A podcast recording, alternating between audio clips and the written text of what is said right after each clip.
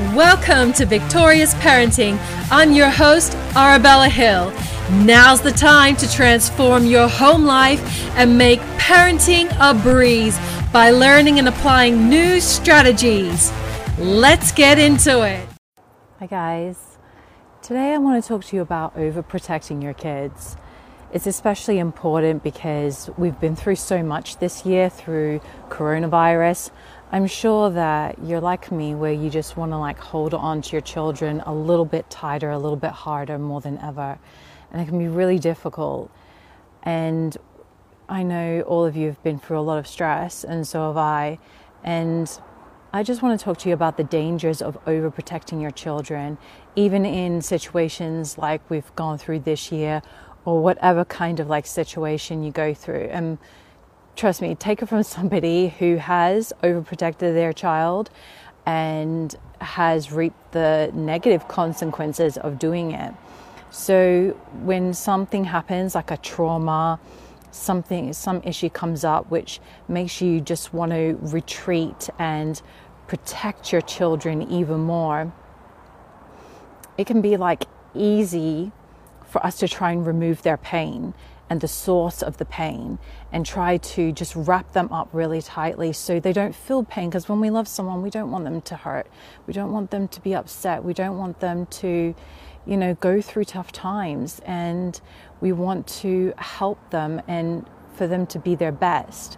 However, if we remove the source of pain for those that we love, in the long run, we're hurting them because it's through pain that we go through a transformation period. It was through pain we learn who we are as people and what we're truly made of.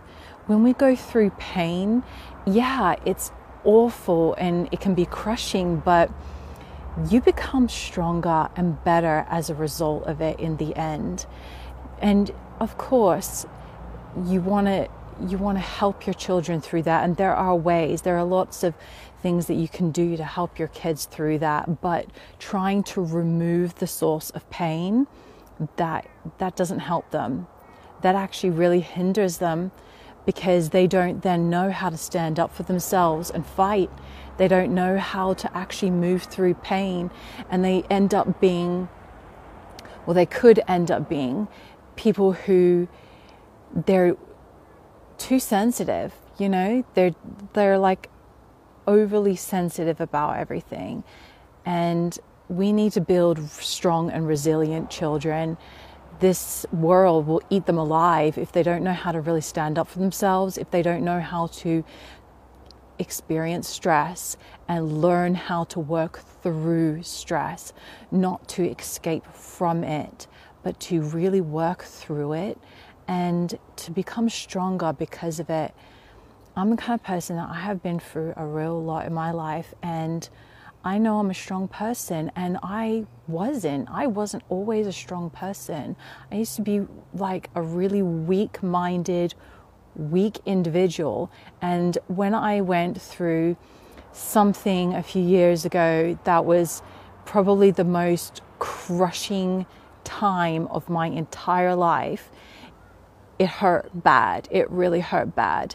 And nothing helped at the time. And the I was faced with a situation where I was like, I have to work through this. I I have to work through the pain. And I did, and I became so much stronger, badass stronger. And that's where you want your kids to be too, you know? So I just want to give you a little reminder today love your children, do the best you can for them, but don't try to remove their source of pain because, in the end, you're going to be hindering their progress. Help them instead to work through their pain. And you can do that by teaching them emotionally intelligent skills.